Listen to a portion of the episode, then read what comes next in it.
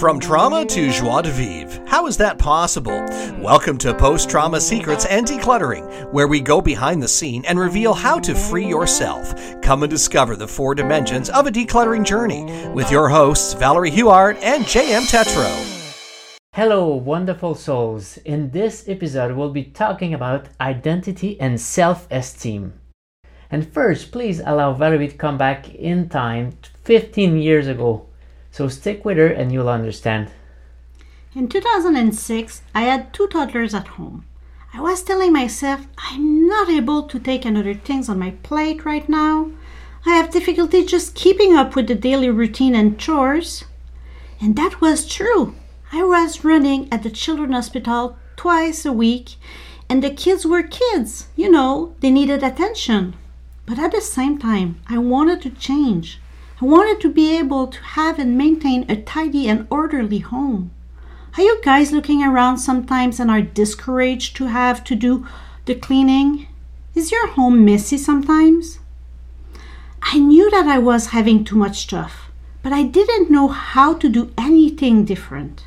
It wasn't my fault if it was messy. It was the children running around and letting their toys everywhere.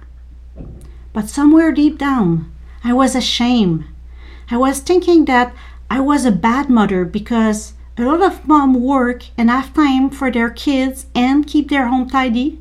My mom was doing it when I was young. My mother-in-law was doing it too. But I am failing. I am not able to. Do you guys compare yourself with your mother or your mother-in-law? Do you feel that you're failing at everything? I was.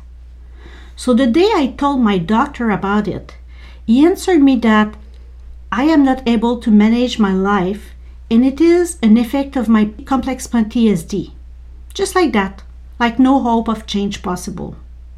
I was going to therapy weekly for a couple of years back then, and I was not seeing any progress. Still having nightmare, flashback, binging.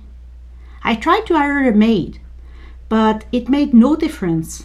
She cannot move everything, and there were still toys everywhere an hour after she left. The day I became a military wife, I had new expectation falling on me. I would be the wife of the officer, and I should be able to keep the home clean and tidy because we will invite my husband troops at home, you know, like we see in the movie. It's important for his status, and poor him, he is always cleaning after me.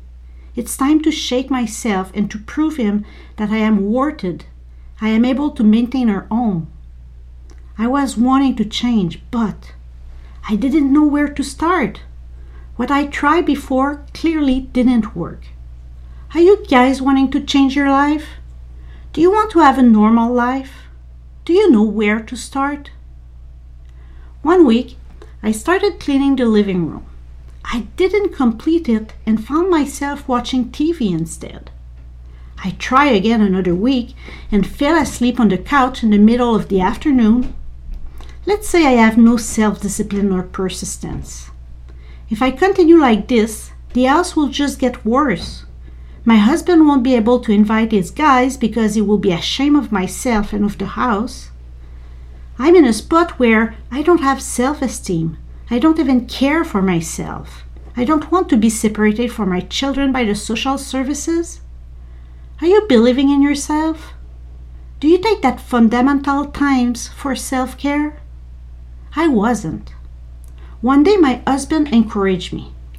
He told me that he didn't always like to clean, but he learned to do it and to be proud of it.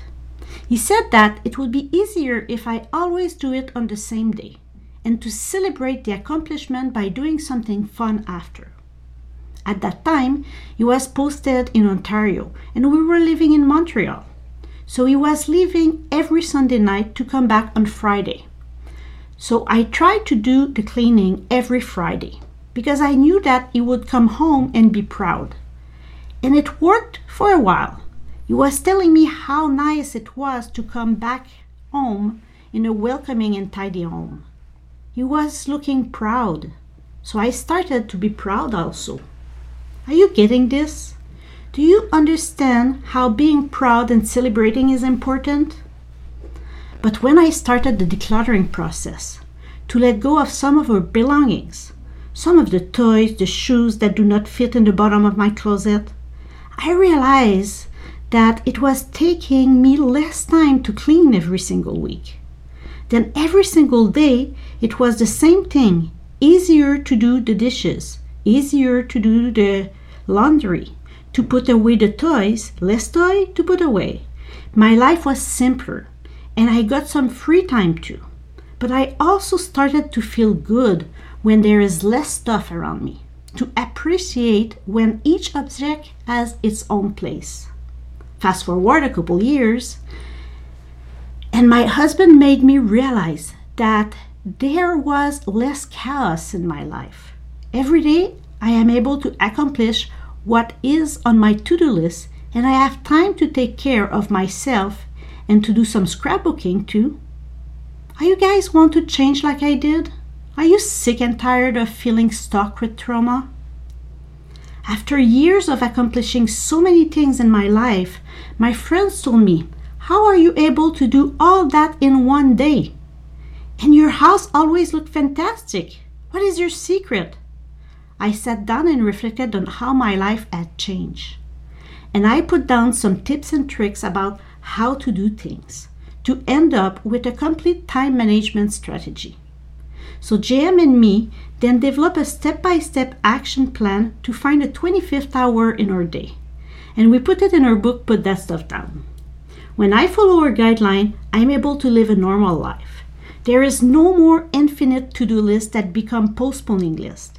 I even have time to open my mail and I have no pile of paper on the countertop. And guess what? I was also able to include a daily walk in my day. Are you guys having a to do list? How long is it? Is that to do list more discouraging than encouraging? I explained our strategy with friends, then with clients to realize that they were also finding free time and being more efficient in their life. They are now able to accomplish what they put on their list and feel great about it. I can now be proud to say that my house has been clean for more than five years. Yes, I am a recovered hoarder. But the most important thing is that my self esteem grew and grew, and then I added some self love. I am a new person. I feel good about myself. I don't have nightmare and flashback anymore. I am still working on rehabilitating my food intake, but I believe in me and I know that I am able to do things and to manage challenges in my life.